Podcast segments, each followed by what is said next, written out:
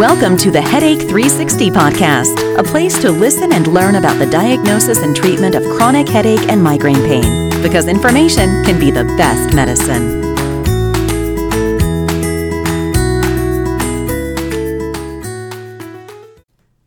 Hello, and uh, welcome to the Headache 360 podcast. I'm your host, Dr. Adam Lowenstein. I'm a board certified plastic surgeon, and I'm also a peripheral nerve migraine and headache surgeon. I do peripheral nerve decompression as outpatient surgery for chronic headaches and migraine headaches, uh, occipital neuralgia, and tension headaches, and headaches of multiple different diagnoses. My effort here on the Headache 360 podcast is to get perspectives on diagnoses and treatment of severe headaches from lots of different specialists that have that a migraine patient might see before they see me. Uh, as a surgeon, I've uh, got a very high rate of success in, in reducing pain. However, what I do is surgery, and therefore, most patients see many different specialists before they see me. So, uh, we're going to be interviewing and having candid conversations with these other specialists, and we hope to provide a lot of education and information to headache and migraine patients as well as their family and friends. So, today I have the honor of interviewing Dr. Andrew Germanovich. Dr. Germanovich is an interventional pain specialist.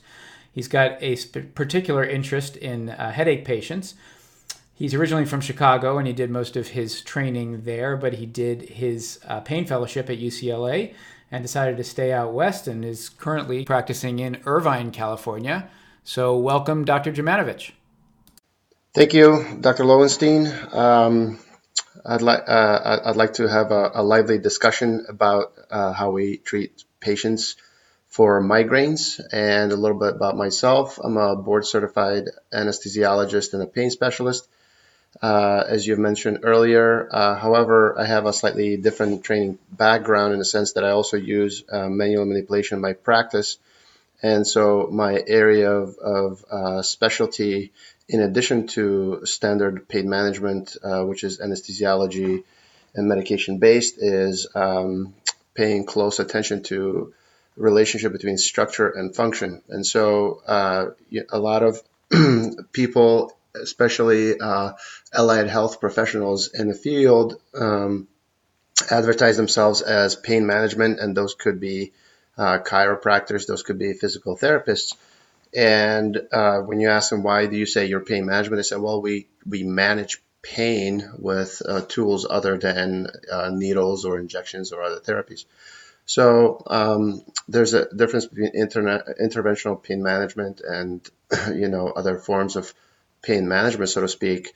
Um, and typically, an interventional pain management physician is someone who has uh, fellowship training uh, in several disciplines, not just one. And typically, this kind of training borrows from different disciplines such as neurology, psychiatry, physical medicine, rehabilitation, anesthesiology, and radiology. So I have to be able to interpret my own images. I have to understand how medications work. I also have to understand the neuro- central, you know, uh, and peripheral nervous system and musculoskeletal um, anatomy. Uh, however, you know, my uh, interest, particular interest, is in uh, etiology of migraines um, that um, appear or intensify after traumatic injury, uh, specifically whiplash type or any type of injury. For example, someone falls off the bike and you know they maybe had one migraine before, and now they have several a month, and and be- becomes progressively more debilitating.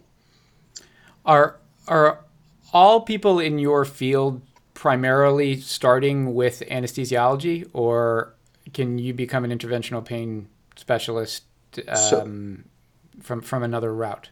There's uh, currently there's four routes. There used to be five. Um, you could come in into pain management from radiology fellowships. However, uh, some of the governing bodies uh, determined that they didn't have enough training in physical examination uh, in the residency of uh, radiology. So uh, right now it seems there are four ways. One is anesthesiology. Second is physical medicine and rehabilitation. Um, third is psychiatry, and fourth is neurology. And all of us are um, trained from different perspective. Um, and uh, you know, my my um, strength as as, as an anesthesiologist is uh, that I understand opioids real well, so I'm very, very frugal with use of these medications because I see firsthand how lethal they can be, even when someone's continually watching them. Um, and also, you know, I've done enough trauma and have managed uh, patients undergoing surgery before and after surgery to sort of have a slightly different insight than none of my, uh, my non-surgical colleagues have. So I think anesthesiology is a link between um, surgical and medical management, and I kind of see uh, both worlds. And uh, I believe I'm more open um, to treatment uh, one way or the other than uh, some you know other physicians from different camps are, because the surgeons everything surgical to med- medical um, or clinical um, specialist only everything's you know non-interventional. So I, I, I keep my eyes out open for all possible treatment options and i always offer them to a patient. You know i don't say that you have to have this you have to have that. I, I offer uh, treatment options to patients and ultimately it is their job to decide and my job is to explain each option in as great of a detail as i can and also explain the nature of their illness so they can decide. So I believe in a treatment partnership rather than um, a relationship when I basically hand them down uh, a treatment pathway.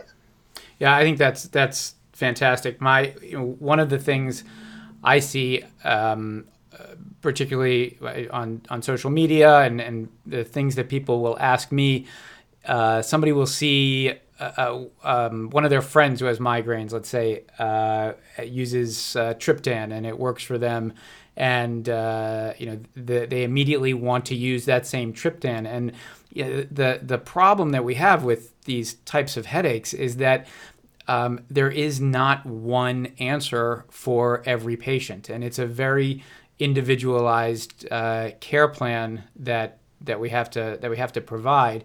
Even for what I do, it's you, you, don't just release all the nerves; you figure out which nerve is the problem, and then you, you release it. Um, sounds like in your case as well, you know, figuring out which option is going to be best um, is much much of the issue, but uh, doing it in partnership with the patient is is a great uh, way to go about it. Absolutely, I agree. In fact, you know, a lot of the patients come in to me very frustrated, and I'm not a uh, first or, or, second, even uh, third uh, physician that they saw. They, they, they see plenty of physicians before me, but the way I approach, um, you know, their frustration and, and their complaints is um, I, I, go by a, a very methodical process um, and approach their complaint or their symptom like like a complex mathematical problem. Say you have a problem in calculus, and when you first look at it, it looks looks terrible. It looks almost like it's unsolvable. But if you just take your time and you break it down into parts and you determine, you know, what type uh, of pain it is that they have, you can break it down into parts and solve it one by one. And in the end, you can come together and, and solve even the most complicated pain syndromes. And uh, part of my uh, success as a pain management doctor has been the fact that I, you know, I listen to people and I don't um, necessarily accept their diagnosis given by someone else as um, dogma or truth. I, I, I, I, am skeptical a little bit of everything I receive and I start over from scratch uh, for myself. Uh, I try to confirm um, their diagnosis, number one. And also, number two, I always look at options. Even if, if they're on a regimen that works, that doesn't necessarily mean that they don't suffer from side effects and consequences of these medications. You know, they're not without harm and they have uh, harm even long term and even after discontinuing these medications. You know, I just recently had a patient who took a statin, a medication to combat, you know, high cholesterol level a year ago. And then after a year of stopping the use of this medication, developed a a horrendous disease called rhabdomyolysis, and they, all his muscles failed, and he was bedbound for months, months. And so to say that medications uh, are great, and if they manage your disease, you have also have to, you know, weigh that what a lifelong effects of those medications will be, because you're not just managing this disease for today and tomorrow. This is lifelong. This is lifelong. And so when people think about medications, I think about medications we all, I always ask myself a question: Can this be reduced? uh, are there any alternatives to this medication? Uh, because your liver uh, changes from day to day. It's not static. It's a it's a uh, constantly changing uh, organ and uh, with limited capabilities. And so, you know, I always ask the patient, I ask myself, can something else be done? And of course, my background in anesthesiology, I have to understand how drugs work, otherwise, I cannot use them.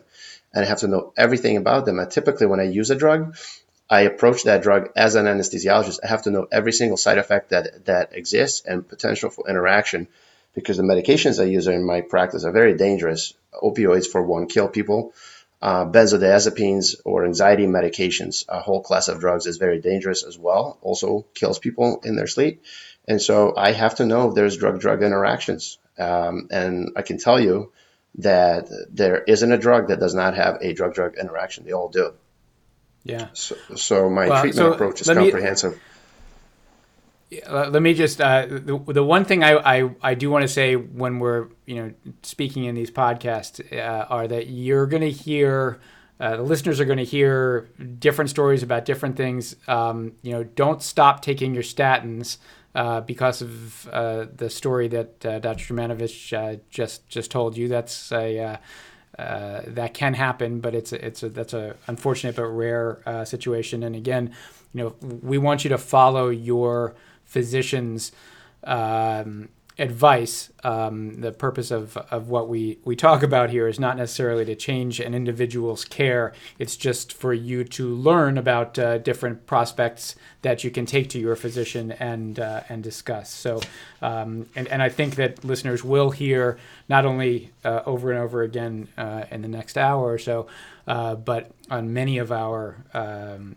podcasts about the difficulties with opioids, and uh, for for me, hearing from my patients when they are um, weaning and stopping their pain medication, that's that's like the best part of my job.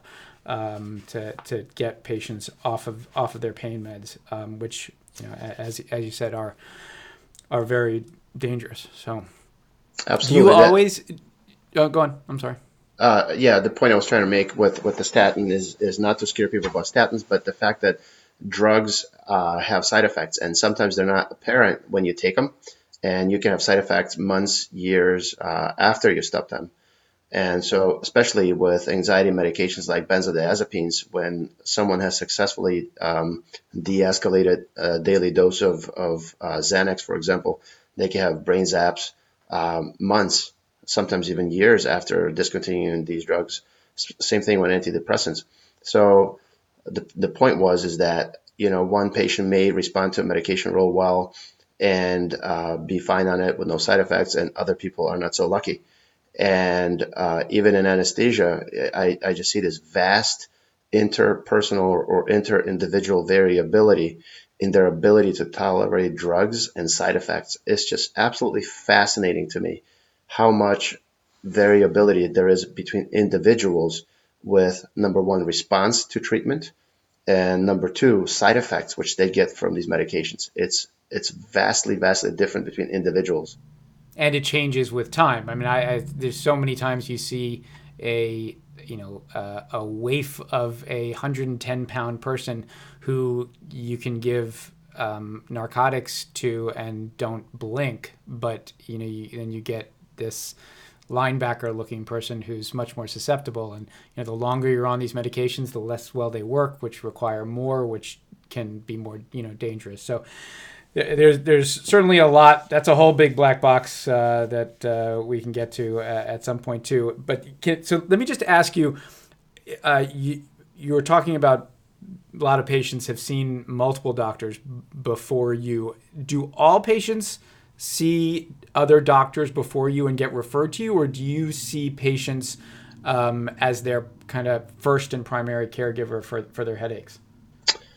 So I, I see both. Uh, this uh, patient doctor interaction and the way um, uh, patients uh, get access to physicians in 2019 has changed from what it was, you know, 15, 20 years ago.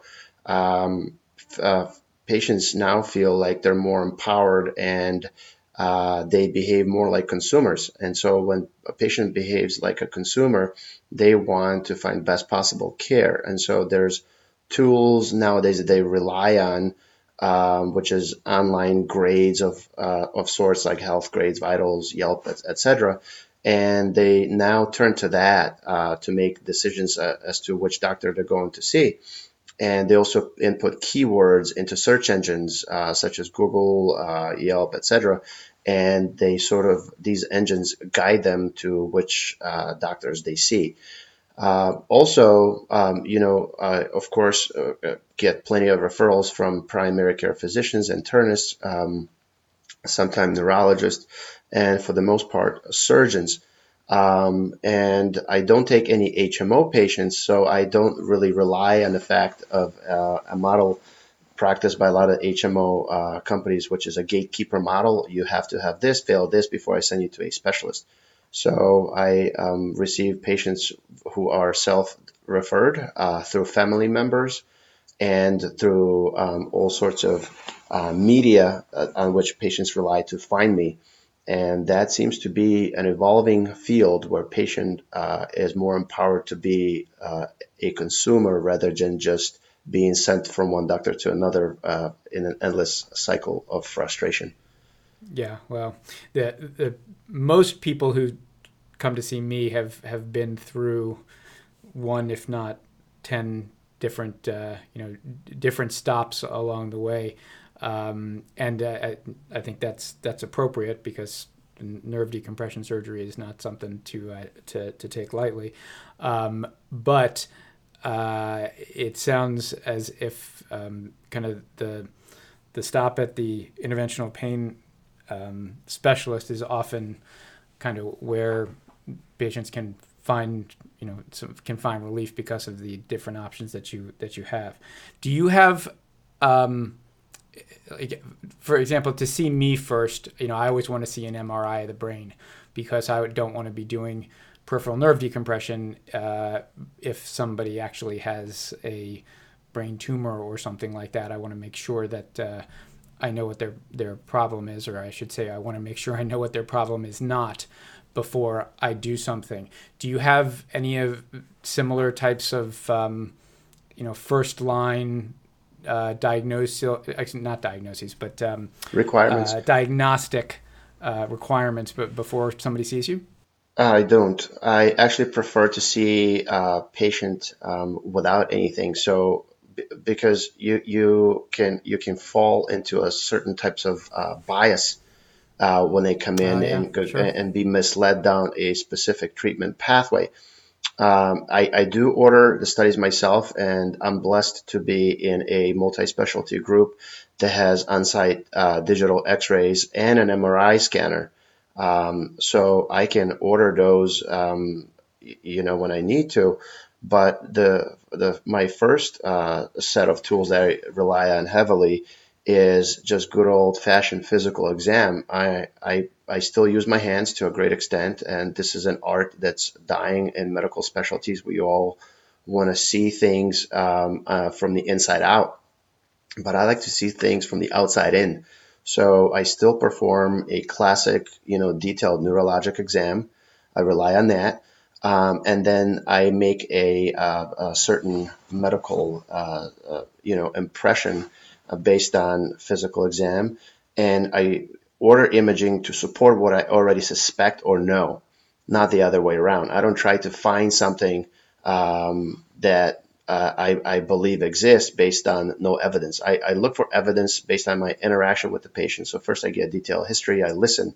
Uh, I sit there and listen and let the patient talk for 15, 20 minutes. And then I sometimes I let them talk and continue to examine them, do my own thing and then I come to a conclusion. You know, there's there's something I see. There's tell me more about this. Tell me more about that, and then I get a complete picture um, uh, when I have everything uh, available to me. Uh, physical exam findings and imaging findings. I put those together. I, I usually get a really good idea. And part of um, what I um, take uh, pride in is uh, my ability to do standing um, and postural exams, both for uh, physical exam to establish whether there's some kind of uh, anatomic abnormality, such as a short leg syndrome, and also uh, to see if there's these abnormalities under X-ray in their natural state, which is uh, standing and weight bearing. Uh, that is particularly important um, in in whiplash type injuries, whether there's a continued aggravation after this injury, why they do not heal under certain conditions. So um, to answer, you know, to kind of uh, to answer this succinctly, um, yes, uh, I rely on imaging, but I also prefer to hear the story firsthand. I don't like, um, you know, uh, to, to be misled by a specific diagnosis. I always accept patients with their diagnosis, with all the treatment history, and I tend to almost uh, put that aside and make my own conclusion before I review all their um, uh, records because in the end, eh, in the end, I have a more complete picture. So in my history, they'll tell me what they've tried and failed. They'll tell me medications they've tried and failed. So I have that. Uh, but I, um, I, it happens to me all the time where a surgeon will send me a patient say, listen, this is what's going on. And I find something entirely different. Um, so the reason I find something entirely different is because I'm not, uh, I don't take their diagnosis and treat it. Like, for example, I'll get a referral for an injection. I try to get my own impression before I proceed right. with treatment. Well, so tell me, like, what kind of surgeon refers to you? So typically, I would have thought that you would have gotten more neurology, medical type of. of uh, no, typically I, I have more, much more referrals from surgeons than I do from that from primary um, uh, specialists um, or medical specialists, and it's because of the type of uh, practice that I'm in. So the name of my practice is a Restore Orthopedics and Spine, and as the name implies, uh, we see a uh, majority of patients who have musculoskeletal problems. Well, with these problems, a lot of these patients that I treat for chronic degenerative conditions of the spine and joints, um, they say, you know, by the way, doc, um, you know, have terrible migraines. Do you do you treat that? And and and so I end up treating these these terrible migraines, and and you know, I learn from patients more than anybody else. And in particular, six years ago, I had this patient who was an engineer, and he had tinnitus uh, with his migraine. And to me, that was unusual. And this uh, individual who was incredibly smart, a brilliant man, would just not give up, would just not give up uh, on the fact that a lot of uh, specialists dismissed him. He was dismissed by ENTs, he was dismissed by neurologists, he was dismissed by spine surgeons um, as saying something, you know, there's no relationship between your tinnitus and your um, neck injury and um, he was really surprised by the fact that I listened. And, and at that visit, I told him, listen, I don't have all the answers to your uh, condition, but I will not rest until I find out. And so that day, I went and got uh, an orofacial pain text, and I read that in uh, a day and a half. And I came back with some options that um, he was, and, and answers actually that he was looking for for a very long time. And in the end, it, it took it took some time, but in the end, we were able to cure him of his tinnitus.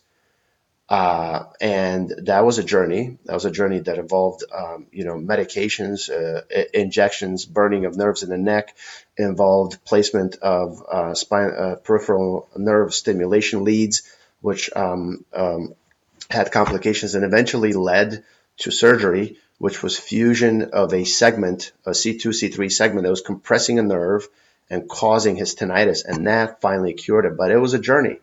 It was a journey that, number one, no one uh, believed in that being the cause and, and left uh, this patient very frustrated.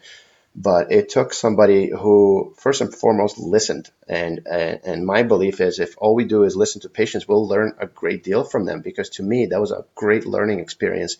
And it was this patient that made me learn a lot about migraines and tinnitus and I've I've been fascinated with the subject matter ever since. And um, you know, we continue to learn as physicians to say that we are experts in our field is a fallacy because medicine continues to evolve and change. And we always have to stay on top of our game, and we always have to continue to read. It doesn't stop in residency, it doesn't stop in fellowship, it doesn't stop after our oral exam or our written examination to get uh, board certification. It continues, and so um, you know, my learning is ongoing and I really enjoy it. Well, so uh, uh, there, there's so many directions I could go with that because I actually have occipital neuralgia myself and I have uh, tinnitus. Um, but uh, we'll we'll uh, we'll skip over me and um, move on to. Let me just ask you what.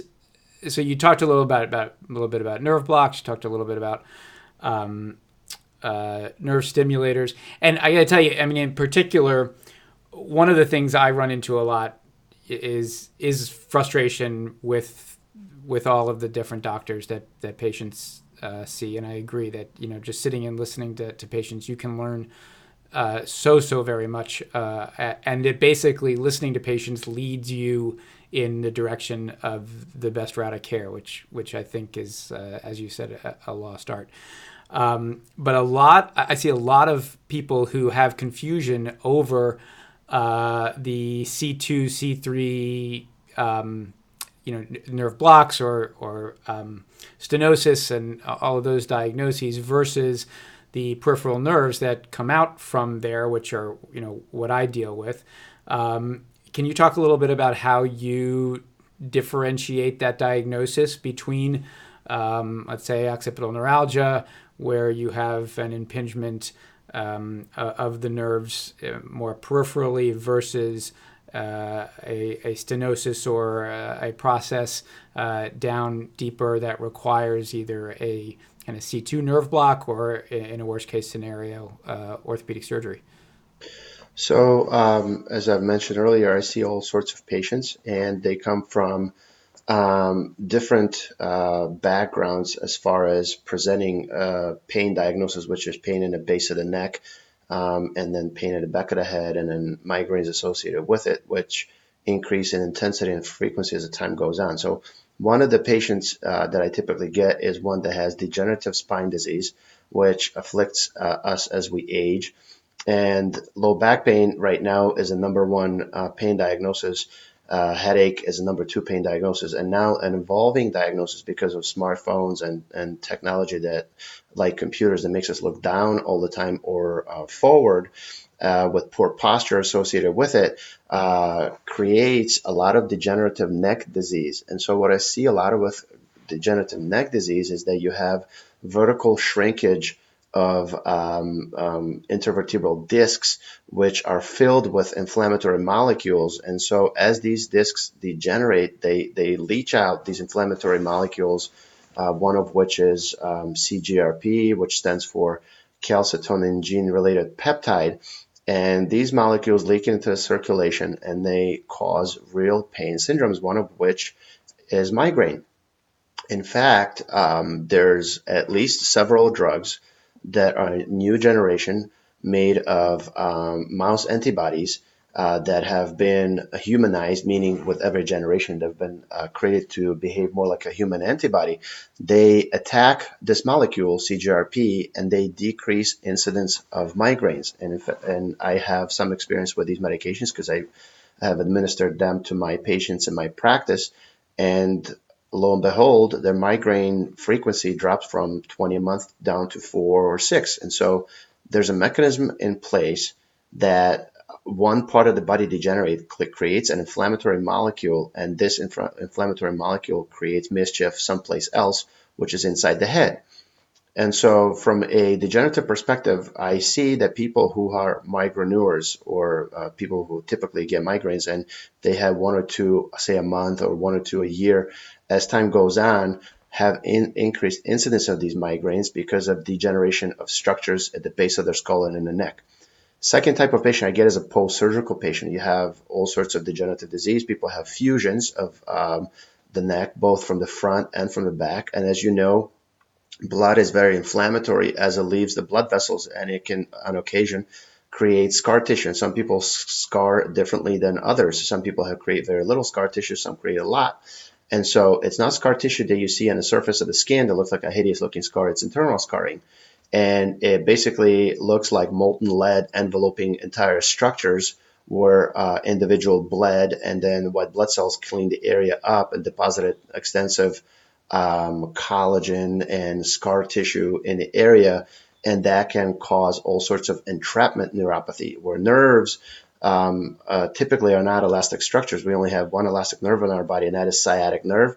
The rest of them do not stretch. They glide in tissue planes. And so if they are trapped, for example, when you move your head to the right, to the left, uh, they, they are, you know, microscopically injured and they release inflammatory molecules, and that can uh, lead to headaches and all sorts of uh, peripheral entrapment type pain syndrome. So I deal a lot with entrapment neuropathy in my practice because I get a lot of post surgical patients, both from spine. Um, I also get referrals from abdominal surgeons for entrapment neuropathies in the abdomen. So these are real syndromes. Uh, these are sy- syndromes where nerves themselves uh, create pain. Uh, it's not the tissue injury that sensitizes nerve endings, uh, which we call nociceptive pain. It's n- neuropathic pain, where nerve itself is causing pain due to entrapment, due to direct nerve injury, or uh, for another reason. Um, so, and of course, I've also um, uh, treated multiple patients with traumatic injuries such as whiplash. And what I see with these patients following them over time is that continue to deteriorate long after the initial insult. So initially they'll come in, their neck is stiff, they have pain, they have body aches, muscle aches, and they have an enormous amount of muscle pain, but that goes away. Over time, however, I, I begin to notice when I get MRI two year from the date of injury, five years from the date of injury, is they begin to deteriorate rapidly and their discs degenerate much more rapidly than um, you know in, in a person uh, similar age that did not have this kind of violent injury. And several things happen. Number one, they have tears of capsules that uh, wrap the small joints of the neck we call those uh, facet joint capsules. And so what happens is is you start to get arthritic or nociceptive type uh, inflammatory pain in these capsules. That pain is communicated uh, to the central nervous system, and the central nervous system gets sensitized because of this constant input of information, which is a pain signal. And so when the central nervous gets sensitized, then all of the central nervous get sensitized, particularly the brain, the brain stem. And so there was an individual I met uh, some time ago uh, who was a dentist from Cedars-Sinai, and unfortunately he has passed since I've um, I've, I've, talked to him last. But his name was uh, Dr. Rennie Delou. He was a, a dentist and, and, a scientist, and he described an interesting phenomenon where um, trauma or a uh, persistent pain signal from C4 nerve root, C3 nerve root um, into the brain stem uh, specifically a uh, relay station, uh, which is uh, which which has a name. Um, it's called subnucleus caudalis, which is name is complicated, but all that simply means is it's a small relay station that sits in the brainstem, and it's in a close anatomic proximity to another relay station, which uh, controls uh, the cranial nerve number five that provides uh, sensation to um, the face which is mandible, you know, maxilla, and everything uh, above the eye. And it also provides uh, sensation to the dura and dural sinuses, which are structures that wrap the brain. So the brain itself, the cortex, does not have any sensory fibers, but the structures that surround it do, including the blood vessels inside the brain. These structures have nerves around them uh, that resemble a uh, fishnet stocking on a leg uh, and these nerves control the diameter of these vessels. They control their function. They control flow through them. And uh, all of that uh, can be, go haywire if there's a problem with communication or the communication gets a, an inappropriate signal, which is the case with cervical um, cervicogenic headaches. Um, and some people will dismiss these uh, theories and these diagnoses, claiming that migraine is strictly a um, you know a, a, disorder of the cortex, where a small seizure-like focus of irritation spreads through cortical spreading depression, and then everything that happens in the neck is a result of uh, this seizure-like activity in the brain cortex, and not the other way around. Well um, I, I could accept this as the dogma or the truth, or I could challenge that notion and say that, well, okay, but why if I block the occipital nerve during an active migraine, I can stop the migraine? If this is a primary disorder of a cortex, why does not why doesn't the migraine proceed? And so, you know, I've also um, ablated or uh, destro- destroyed with electrical current small nerve fi- fibers uh, that communicate pain from arthritic joint in the neck to the central nervous system. And I have been able to decrease incidence of migraines from 20 a month down to one. Uh, so we would like to think that we understand the the genesis of migraines, but the reality is we really don't. We have an idea that some patients you know, get migraines because of genetics, but really what triggers them? Uh, there are many different sources. Peripheral entrapment of occipital nerves can be the cause. It could be uh, entrapment of the occipital nerves by whatever reason. It could be compression by vessels. It could be entrapment in scar tissue. It could yeah, be. I mean, we, we, we, you and I have, have, talked about this before, and we, we come from the, the same, um, I guess the same ilk as far as seeing these these entrapments of you know I, see them not only in the neck but also you know above the eye and the, in the temple region um, and you know going through this with patients um, is uh, you know certainly educating them about this is is a lot of what I do and it sounds like what what you do as well there's vasculature fascia um, sometimes you know in the front of the head there's little you know bone uh, that that entraps nerves, and really anything that that tightens around a nerve can irritate the nerve. And um, you know, I, I I couldn't agree more with what you're saying as far as the um, etiologies of of these headaches are. I, I don't I don't think they have been well understood. A, lot of the the stuff that we hear is you know based on uh, thoughts of the vasculature and intracranial, um, you know, in in the skull blood vessels dilating, causing causing pain, and um, you know, I think you and I share the the opinion that a lot of these uh, these processes, while they may be very valid, uh, are often triggered by peripheral nerve um, uh, irritation. Absolutely, and and there's multiple etiologies or um, pathways which lead uh, to onset uh, of a migraine. For example, we know that uh, estrogen or hormones uh, cause migraines, and, and, women who menstruate will report uh, that there's two camps. That right before the onset of menstruation, they'll they'll receive this terrible migraine. It's like clockwork uh, that they get these migraines. And also at the same time, there's a camp of women that has, um, you know, onset of these migraines on the first day of menstruation. So estrogen uh, does play an effect. And um, you, pe- these people have been, these women have been treated with oral contraceptives uh, to um, to some extent with uh, great success. And there's many, many tools available. And um, to say that you know there's only one way to treat a migraine which is with medication or with uh, something else, is misleading. I think migraine uh, warrants or deserves a comprehensive approach. And um, there will be a population of, of patients that will respond to drug A. There'll be population of patients that will uh, uh, respond to injection B, and uh, but there'll be a population of patients that will fail A, B, C, D. Uh, you can go down the whole alphabet; they'll fail everything. And nothing can be more frustrating than have a patient that you really like, that you have a long relationship with, sit, sitting and crying in your office that her life is falling apart because she cannot work. She is absolutely incapacitated.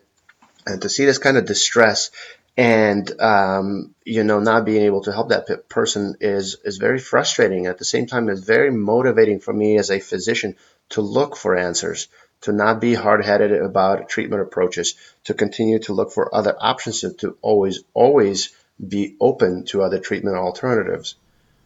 Yeah, I mean, what uh, on the other side of that, uh, I'm, I'm going to bet that you're going to agree that the most satisfying part of my practice um, are the tears after you've fixed somebody because they have been dealing so long with these problems.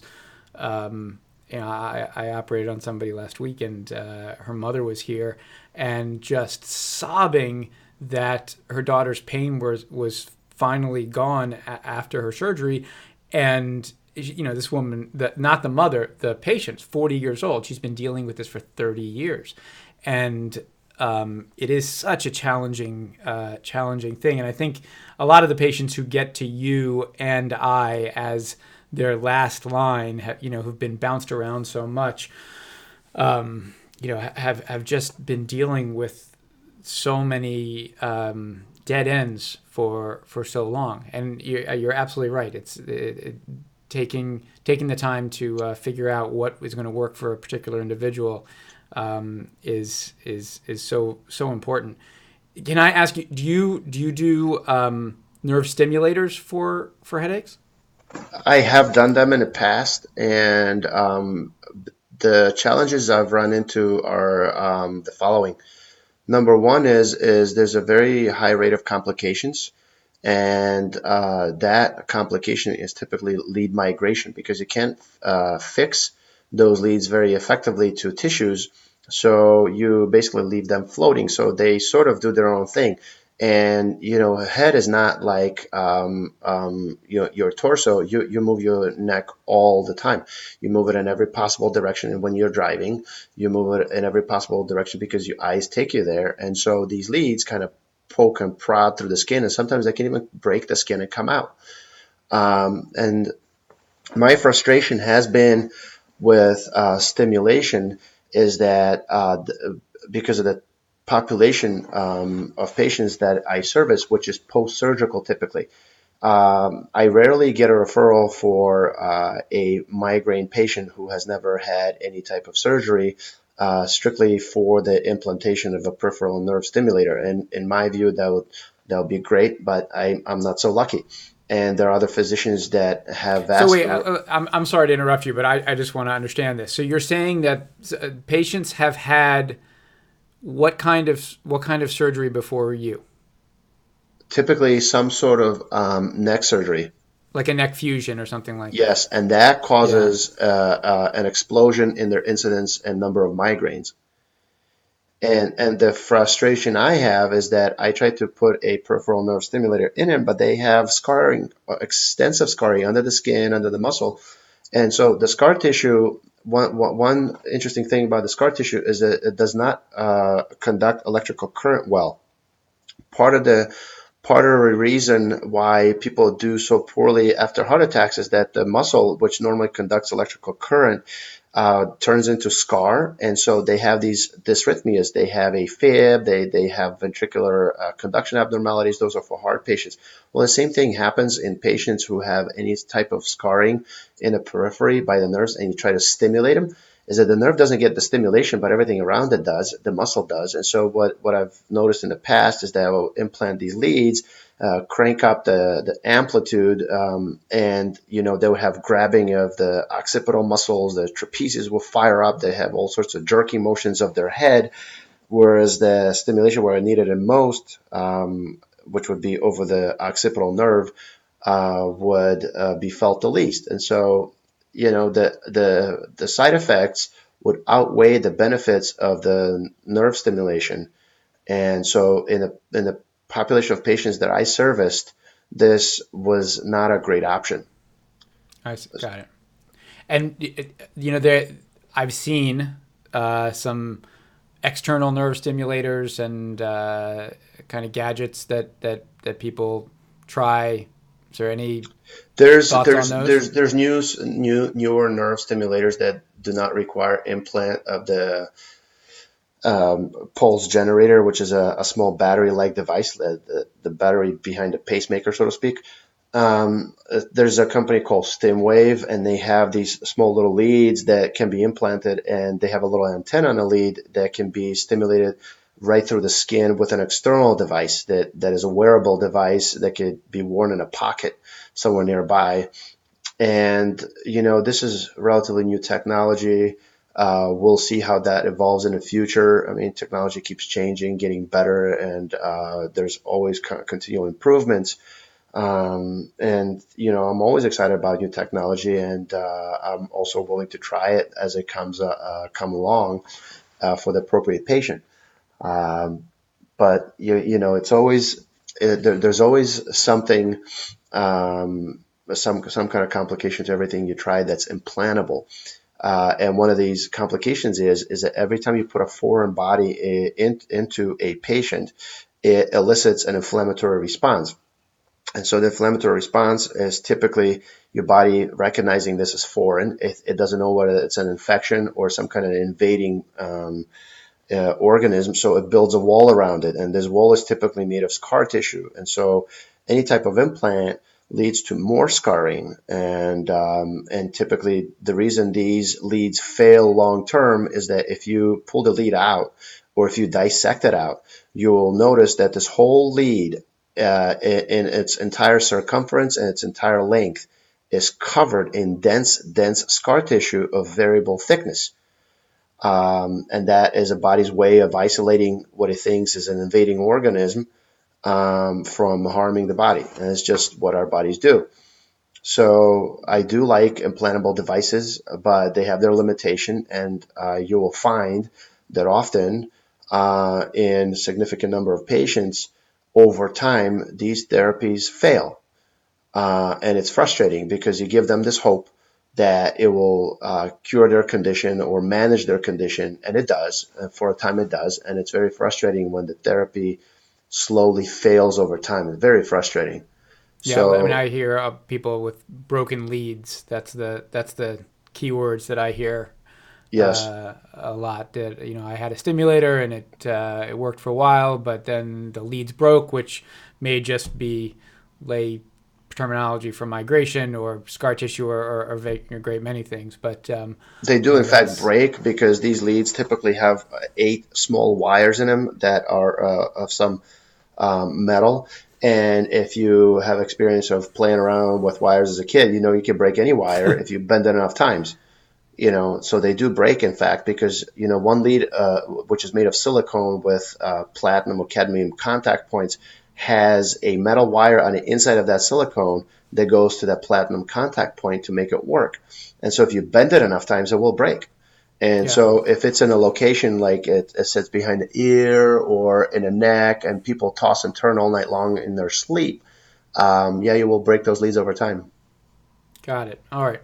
So let's let's go back to um, something you were talking about before, which is your nerve blocks. Um, when you do nerve blocks, uh, can you like what what do you use? I I've, i spend a lot of time discussing uh, with patients uh, in my practice the difference between diagnostic nerve blocks, which is what I do just to kind of prove that somebody has a neuralgia that we can fix, versus a therapeutic nerve block, which is something that's usually done more in the realm of, of uh, your your kind of practice. Um, and uh, my impression is that uh, steroids can be involved or different medications as opposed to just a simple um, short-term anesthetic that uh, I do for my diagnostic nerve blocks. Right. So when people talk about nerve blocks in my practice, there's two types. Uh, there's a peripheral nerves, and it could be any peripheral nerves. It could be big nerves like sciatic. They could be uh, small nerves like occipital nerve and um, they can be uh, sensory uh, nerve uh, fibers that act as a communication wire between uh, one uh, structure like the joint of the neck or low back and a central nervous system. So when people talk about nerve blocks in my practice, uh, eight times out of ten, what they mean is I am blocking either a medial branch nerve that communicates pain from an arthritic joint of the spine uh, to the peripheral uh, nerve root that goes in the neck or low back, or uh, they talk about a uh, an epidural uh, as a nerve block uh, done via transforaminal approach or, or through a small window on the side of the spine rather than a classic approach that people get when they're pregnant they deliver babies. And so a nerve block is many things and it's very misleading. I said, well, why can't you just block my nerve? Well, nerve block that I do for a nerve pain in a leg caused by a herniated disc uh, in a neck or back is uh, an epidural and then it's therapeutic. And the purpose of that is to decrease the inflammation of the nerve, which has increased in its diameter due to compression by the disc, uh, by a piece of bone, uh, or by inflammatory molecules living inside the disc. And so that is therapeutic when I place steroid on top of that nerve to decrease its diameter of, uh, due to inflammation and then to decrease its sensitivity uh, and it uh, the symptoms of tingling or abnormal nerve sensation typically goes away along with pain or very uh, different other noxious stimuli. That's a therapeutic nerve block. I also do plenty of diagnostic blocks, and as I mentioned earlier, the one diagnostic block that I do is to determine whether a, uh, a particular therapy can be effective, such as radiofrequency ablation. So before I kill a sensory nerve that transmits information from an arthritic joint, I want to be able to prove it that that's feasible because you don't want to destroy something uh, before you prove it that it in fact can be done without any harm to the patient. So those are purely diagnostic blocks. And I've also done uh, diagnostic blocks um, like uh, for occipital neuralgia to see if I can do uh, different treatments for that. And the different treatments I've done for that would be pulsed radio frequency, which is non-destructive, non-thermal to decrease the sensitivity of the nerve, but I had to find out whether the nerve in question was uh, either transmitting or generating uh, particular pain. And what you often have, uh, you know, nerve pain is very, very complex, and and nerves are not just little wires that that bring information from point A to point B. They themselves are capable of generating pain, and they hold uh, grudges, so to speak. If you inflame a nerve, it will stay inflamed for a very long time, and sometimes just with a therapeutic injection, if you can just give the nerve a little reprieve by blocking it for at least a few hours, you will find out the overall pain will decrease. And that has to do with something called central sensitization. And a concept that I like to use to explain it to patients is, is the following. So, for imagine that the tip of your finger uh, was caught in, in a, in, in a, behind the hinge in the door when somebody closed it and you've injured the tip of your finger and you created tissue damage. And so the, the tip of your finger hurts because you've actually damaged it. Well, you will wake up the next morning, you will find out that your whole index finger will be flaming red and you'll ask yourself a question, how come if I just, uh, you know, pinch the tip of the finger, how come my whole finger is involved? And you will learn that this was a protective reflex that actually happen inside your spinal cord. So, and this can happen not just overnight, it can happen in a few minutes. And so this uh, uh, phenomenon, which is well described and is called wind up, wind up phenomenon, is a protective reflex to protect uh, basically a whole extremity against any more insult.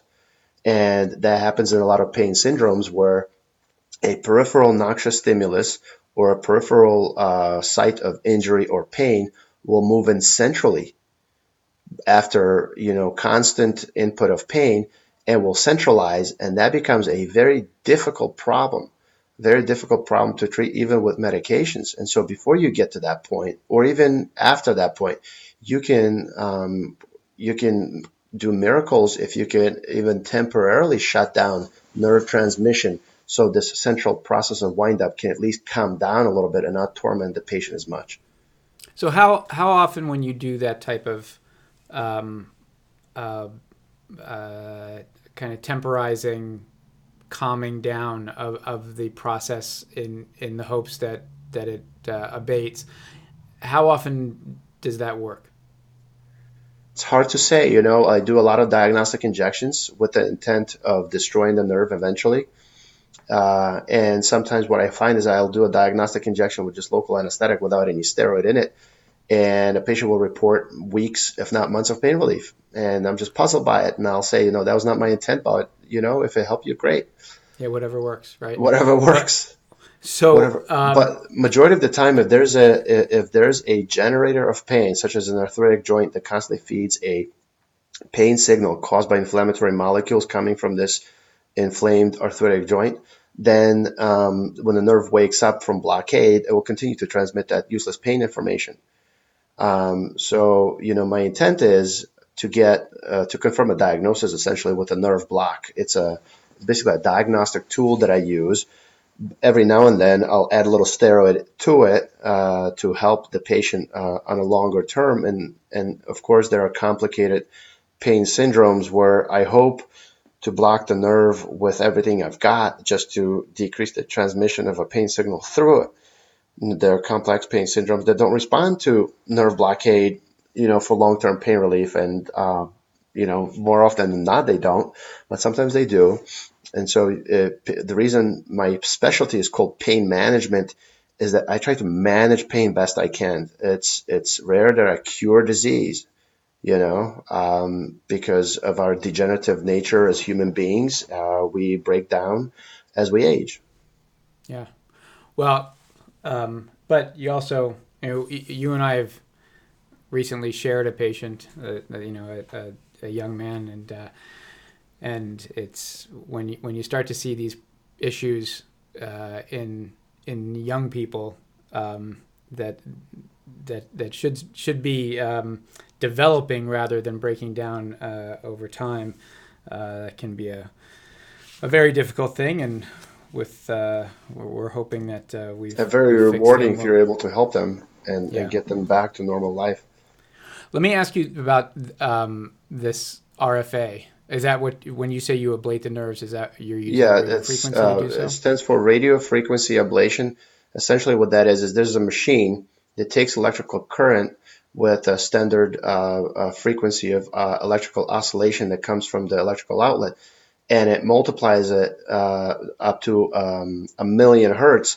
And what happens is that this current comes out through a needle that is uh, specialized. So the needle is insulated for the most part, like a wire is, so it doesn't allow flow of current um, uh, through other areas other than the tip. And so the tip has a hot or active tip and it's typically between 5 to 10 millimeters in length and a diameter that ranges between um, 18 gauge to 20 gauge and, um, and there's other sizes. But what it does is at the tip the current encounters very high resistance which is surrounding tissue structures. Uh, and so a, a grounding pad is not really grounding pad but it's a dispersal pad um, similar to the one used for Bovie for uh, cauterization, is placed on the patient to create a circuit. And so this very high resistance that's encountered at the tip of the needle creates a lesion. Uh, so a destructive lesion, basically it cooks everything in a predictable diameter and size based on many studies done on these machines prior uh, to their approval to be used on humans. And so I've actually played around myself on, on pieces of chicken breast to see how these lesions are created and what, how much time it takes to create a certain lesion size. And so I rely on um, X-ray uh, technology uh, or uh, technology similar to X-rays called fluoroscopy uh, to guide my needle tip to a known anatomic location on the surface of a bone where I presume that the nerve lives. I don't actually see these nerves because they're too small. They're the size of an eyelash or an eyebrow way too small to see even with ultrasound. But uh, based on anatomy, um, you know, I create a lesion size that I anticipate will, is large enough to kill that nerve uh, where it is. That would be for a small medial branch nerve that is uh, transmitting information of pain uh, from a uh, joint in a low back or neck uh, and causes chronic low back or neck pain.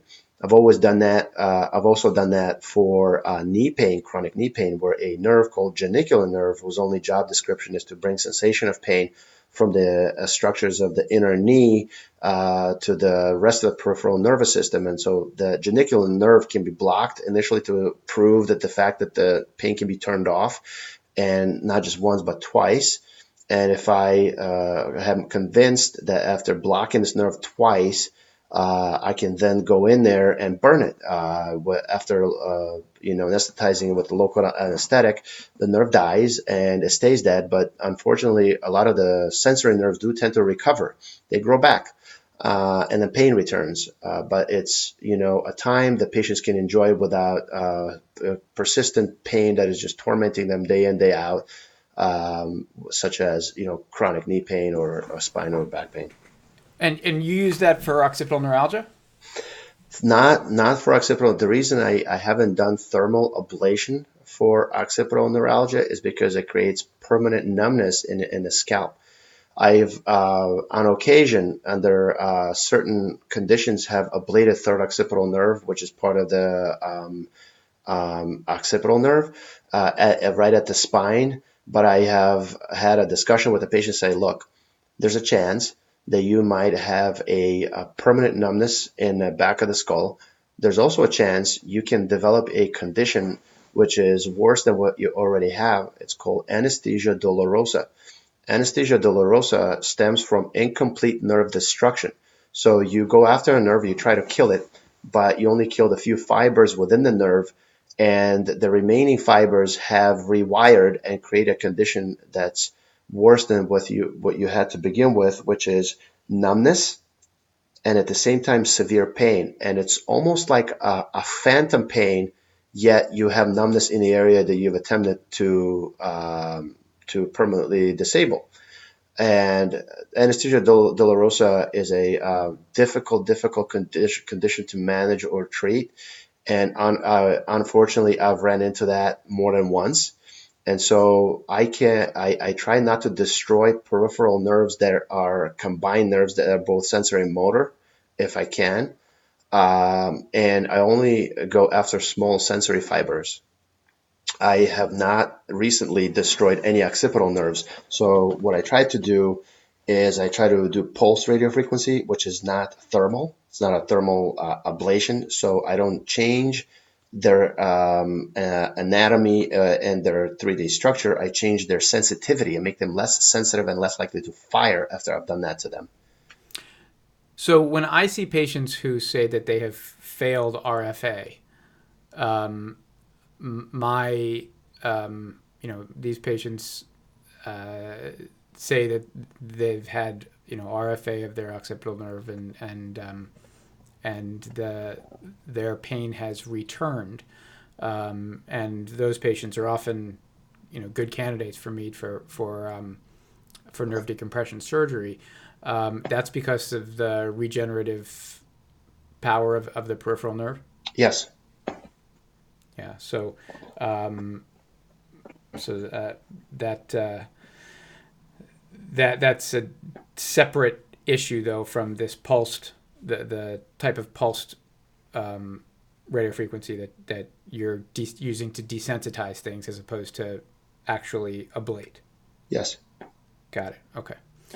Um, so uh, we're coming up. Well, we've come up and passed an hour. Uh, you got a couple more minutes for a couple more questions, or uh, absolutely do. Um, you want to talk about Botox? Sure. So I use Botox in my practice uh, quite a bit. I actually use it on myself because I get migraines, and um, I use 25 units just for the frontalis muscle, and I and um, maybe um, well 25 total. Uh, I use uh, about uh, 15 units for the frontalis uh, muscle and a corrugator in the front. And I use, I find a couple of strands um, in a temporalis muscle that I tend to develop trigger points. And uh, my suspicion is is that I possibly grind my teeth at night and uh, I get these uh, very infrequent migraines, but make me very miserable. And if I uh, use just a little bit of Botox, I can typically prevent them entirely. So if I use it on myself, uh, I do believe in their utility on my patients. Helps me, it helps them. Um, however, you know, I uh, use different tools, and I've noticed that um, Botox for some uh, patients over time becomes uh, a nuisance because it's a condition that uh, is um, going to be lifelong. Um, and they require this four times a year, and it comes uh, with a cost. Um, and so Botox is not an inexpensive um, drug. It's about five to six hundred dollars uh, per vial, and you can. It doesn't come in small little vials. It comes as hundred units for the most part. And there's other manufacturers that make smaller smaller vials, but you typically end up paying for the whole thing, even if you don't use all of it. Uh, and so it's 500 times four times a year plus the cost of the injection, and you have to be at the doctor's office all the time. And so some patients will opt out for uh, the nerve ablation in the upper occipital region to see if that is more effective long term. Uh, in some patients it, it, is, in some patients it doesn't. And I use a combination. I'll do the ablation of the upper neck. I'll, I'll do the continue to use the Botox if the if they still have uh, pain. And some patients are afraid of ablation. They say, I don't want anything destroyed in my neck, and uh, I will only opt out for Botox, and it does work. And uh, again, there's also new medication out there I mentioned earlier uh, that's an antibody that's injected right into the muscle and mops up all the inflammatory molecules. And so I use uh, everything I've got. I never say we'll only use this, we'll only use this therapy. You always use a combination of techniques for optimal results. And when you're doing your Botox, though, you're doing what I call targeted Botox as opposed to the other thing that we call kind of the ring of thorns, the FDA cleared no, I don't. Yeah, I don't. I don't. I don't follow these guidelines. I think they're they're uh, it's it's overboard. Uh, I've noticed that, uh, especially on myself, you know, um, I've noticed that if you just deal with the frontalis for the most part, the corrugator muscles and the temporals, you don't need that many units of Botox for one. Uh, number two, uh, if if uh, you disable a lot of the posterior muscles like trapezius and occipitalis uh, in a patient who say is an office worker, and these muscles now don't support your posture. Your posture drops, becomes even worse, and these muscle strands um, scar. You know, because your body will build up scar tissue to in order to support the the tension that you place on these muscles. I, I think that's actually kind of sort of counterproductive. Have you ever uh, had that done to yourself? Oh yeah. No, I, I so hate the feeling. Bo- I, Botox I, in in your neck. Yes, I, I hate yeah. the feeling.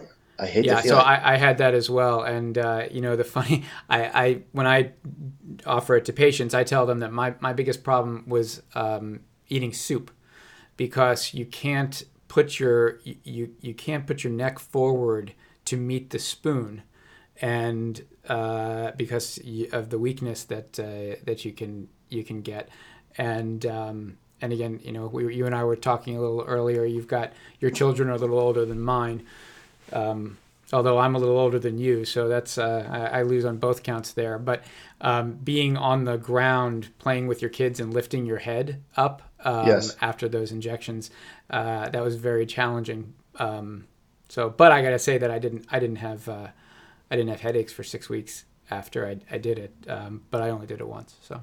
Yeah. And again, you know, for me, you know, I, I use Zomig uh, nasal spray, and mm-hmm that works for me because people ask me all the time if I have I you know if I have occipital neuralgia why I don't have surgery. And my my response is if you have something that's less um, that's less invasive that works then that's great. And for me I can take a whiff of uh, Zomig and uh, you know that makes some people super super tired. Um, you know for you and I who've done our uh, medical training and have done 115 hour weeks and spent days on end, you know, in the ER dealing with traumas and things like that. I, I deal with uh, tiredness. I, I, don't even feel, but you know, for for what what I do, um, when patients complain that you know they've tried Zomig and it, it makes them exhausted, well then that's that's an intolerance that that makes you move to the next to the next uh, line of therapy. So. Um, you know, it's kind of like a ladder of of uh, therapies. It, it, seems a lot of times, and I, absolutely. And you know, I am particular. Yeah. I in particular uh, have an interesting uh, etiology for migraines. We talked about etiologies earlier. Is that my migraines come in um, in spring when there's a fluctuation uh, between uh, ambient barometric pressure. So I am a walking barometer I know that there will be a change in pressure because I start to get a prodrome and then I'll get a migraine. And so I, I only do Botox in the spring. And, and then the rest of the year, I don't have any headaches. Yeah. You know, that's, and, that's interesting. Well, let, us so uh, again, you can cut me off uh, if and when you need to leave. Um, but I want to talk. Uh, I'm going to lead into this. One of the ways that I get migraines is um, I have uh, an occasional recurring dream where um, I haven't done my uh, I haven't read an, a book from my English class in college, and I've got to uh, I've got an exam on it, and uh, I am trying to I don't know where the exam is, and I don't know where uh, you know where the book is, and I'm super tense, and I wake up in the morning basically with a with a very tense neck, and that's been squeezing on my occipital nerves for the period of time, and um, and so my, it flares my occipital neuralgia, and this is my lead-in towards uh, diagnoses. So um, you know, some people would call what I have tension headaches. Other people would call it occipital neuralgia. And I think personally it's quite sad that a lot of people don't even know the diagnosis of occipital neuralgia.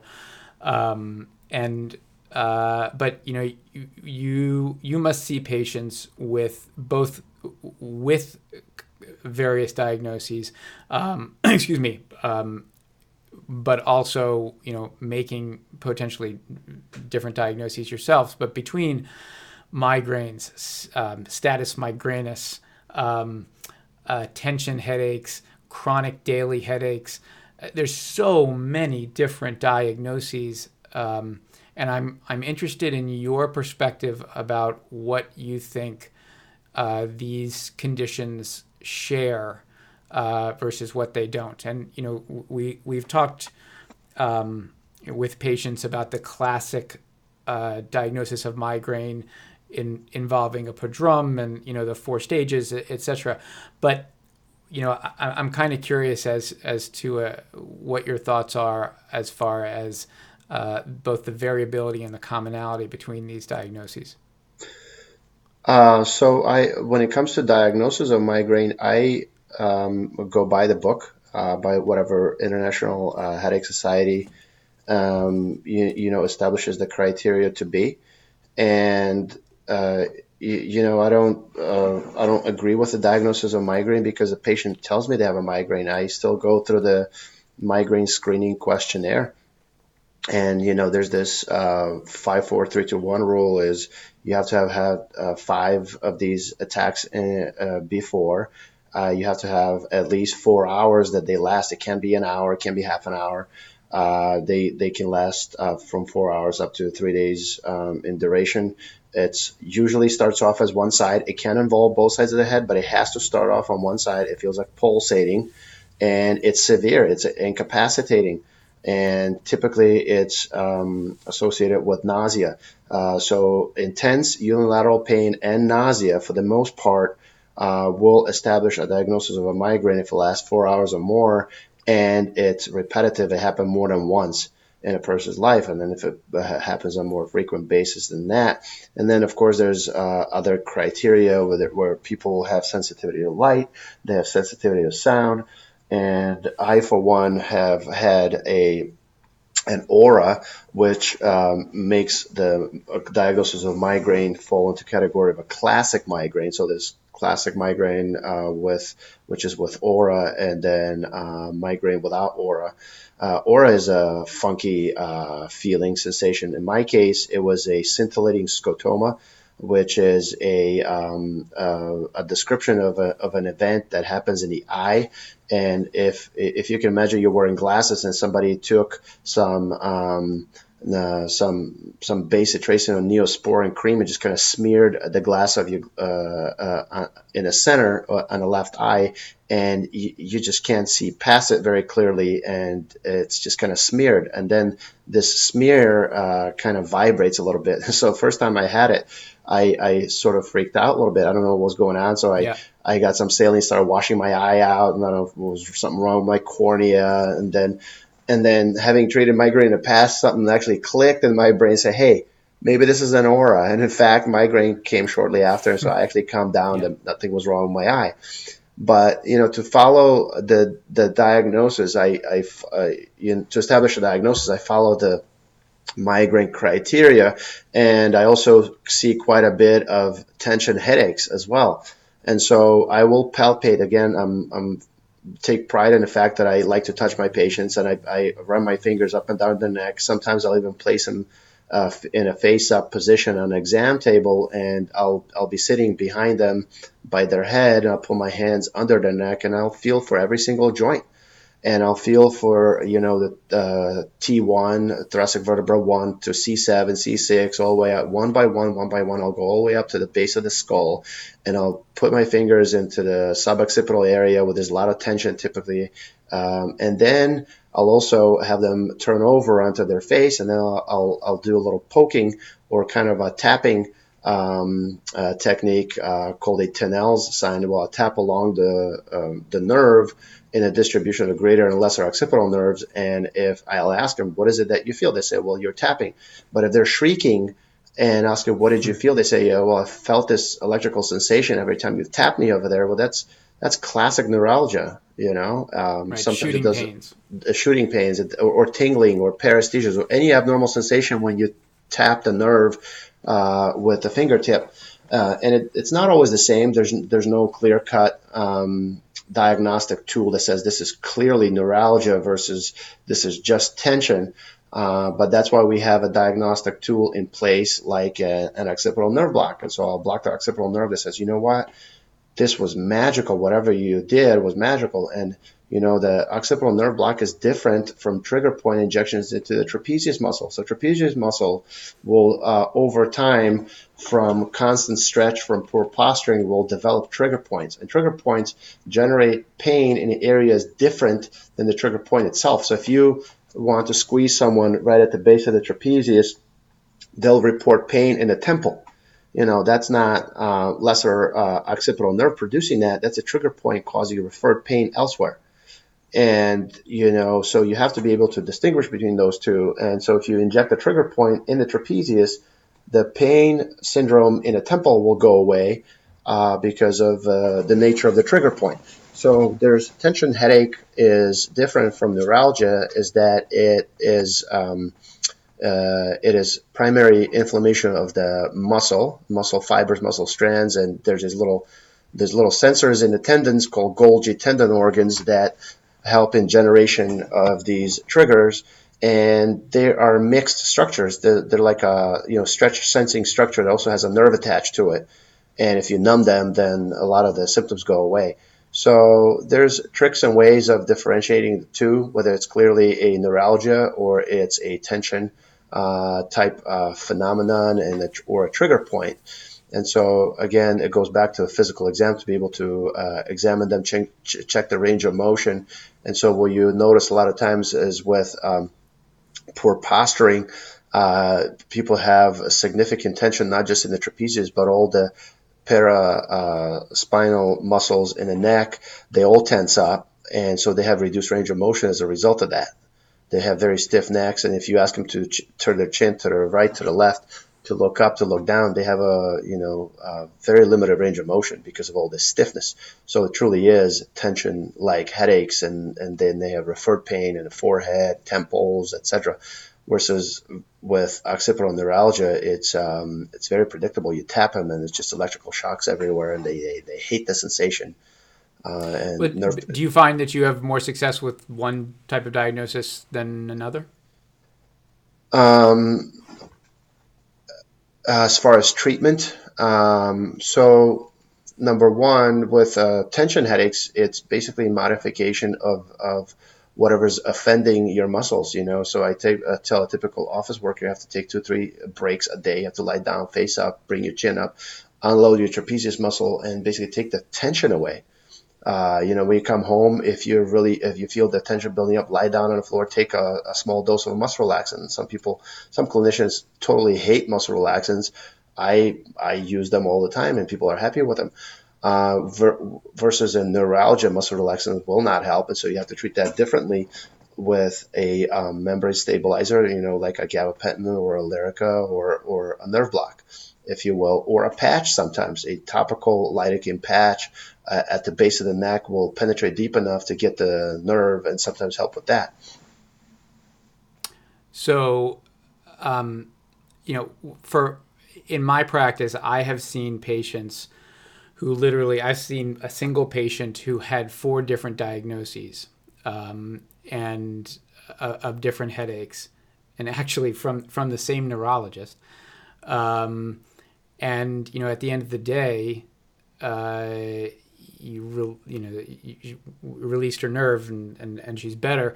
The um, the, the frustration I have is um, what seems to be some degree of ambiguity with these diagnoses because you know, I I, um, I agree with with some of what you, you were talking about, but the you know I've seen patients with these that would be called trigger points in the trapezius region, and it's in fact uh, uh, the muscle is squeezing on the occipital nerve, and their complaint is that they have pain that starts behind their neck and shoots over their temple and into the into the front um, and you know comes out their eye. That's a very it's a very common thing that their the pain starts in the back and comes out um, at their eye or at their eyebrow or at their forehead and things like that. And we um, we release the occipital nerve, and it fixes the pain in the front as well. So um, so you know that again is a referred pain syndrome. Uh, you know, similar to I think what you were what you were talking about. Um, but it seems to me that that inflammation can be caused by primary factors or tightening of the trapezius muscle or uh, an aberrant, you know, uh, occipital artery that uh, is crossing the nerve. Um, you know, lots of different etiologies to this single commonality that we can fix. Yes, I, I, I agree. Um, you know, you, you know the anatomy better than I do in the suboccipital area but uh, there is a uh, small window or opening uh, at the tendon of the trapezius muscle as it goes on the nuchal line and where it serves as a window for the occipital artery and nerve to go through. And if one, tunnel. If yes, and if one looks down uh, persistently, like an office worker does, or somebody who works at a desk all day, I can see how that compresses both um, and will cause a neuralgia just from the pressure. Um, but sometimes, you know, you have uh, people who uh, do manual labor or physical labor and have uh, trapezius overuse syndromes, and they'll be laying face up, and you'll find a trigger on their trapezius, and you'll squeeze that with your fingers, and put the, you can feel the trigger. You can feel like a, a small little ball uh, on the trapezius muscle, and I'm talking about lower down, not in a, a suboccipital area, way down in the trapezius, close to the shoulder blade and you'll squeeze that and, and send the sensation shooting all the way down to their forehead. And so I, I think that the mechanism behind that is complex. I, you know, I'm well aware of the uh, cervical trigeminal complex where information from the upper cervical vertebrae uh, produces sensation uh, in a in a forehead in a distribution of the uh, fifth uh, cranial nerve or trigeminal nerve um, through communication of brainstem. So a lot of these structures talk to each other. Nothing works in isolation. Um, and if you have one area that's constantly aggravated and you turn that off, you can you can turn off a, a lot more than just one aggravating area. You can turn off uh, everything else that's seemingly anatomically unrelated, where in fact that is, you know, through the brainstem. Yeah, well, I think that I'd say the listeners are um, are hearing one uh, commonality through all of this, which is the uh, complexity and uh, tremendously interesting thing that the nervous uh, system and and, uh, and and brain are, and uh, it is a it is a complex situation that that really does require, as you say, listening to the patients and um, kind of letting the patients experience and uh, um, uh, and and finding out what works and what doesn't in order to kind of steer their their therapy uh, in a manner that's individualized towards towards just them. So um, I can't tell you how much I appreciate uh, you spending time uh, doing this with me today, Dr. Germanovich. Um, can oh, thank I, you can I just say that um, I've, uh, you know, again, Dr. Germanovich is at uh, Restore Orthopedics, and uh, you can find out more about his uh, practice at uh, www.restoreorthopedics.com.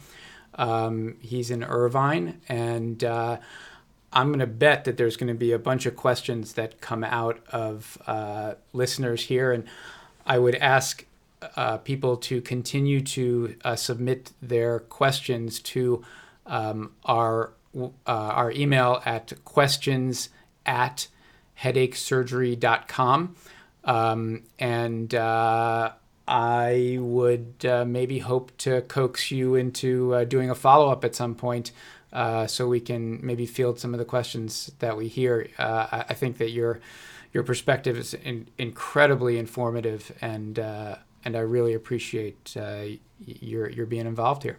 Thank you very much. Thank you for the opportunity to learn from you as well. I'm always looking um, toward m- more suggestions, uh, more ways of uh, treating complex uh, syndromes and uh, disease states. This is, um, you know, eye-opening. And before I met you, I didn't know these things could be done. You know, and uh, it's so refreshing to hear that people uh, offer different tools in hopeless cases, um, you know, and I have uh, plenty of hopeless cases in my practice, and I, you know, it's very, very frustrating to look at a patient who suffers so immensely and being unable to help. And so I'm a proponent of, um, you know, uh, partnering with other physicians uh, and uh, collaborating on difficult uh, to treat um, disease states uh, and or problems. I'm I'm, uh, of course, always open uh, to trying to help your patients, and I, I really hope we uh, get the opportunity uh, to continue to work together, uh, both clinically and uh, to help educate patients in manners like this. So, thanks very much, and um, we'll look forward to our next podcast, and we'll keep our listeners posted. So, thank you all for listening.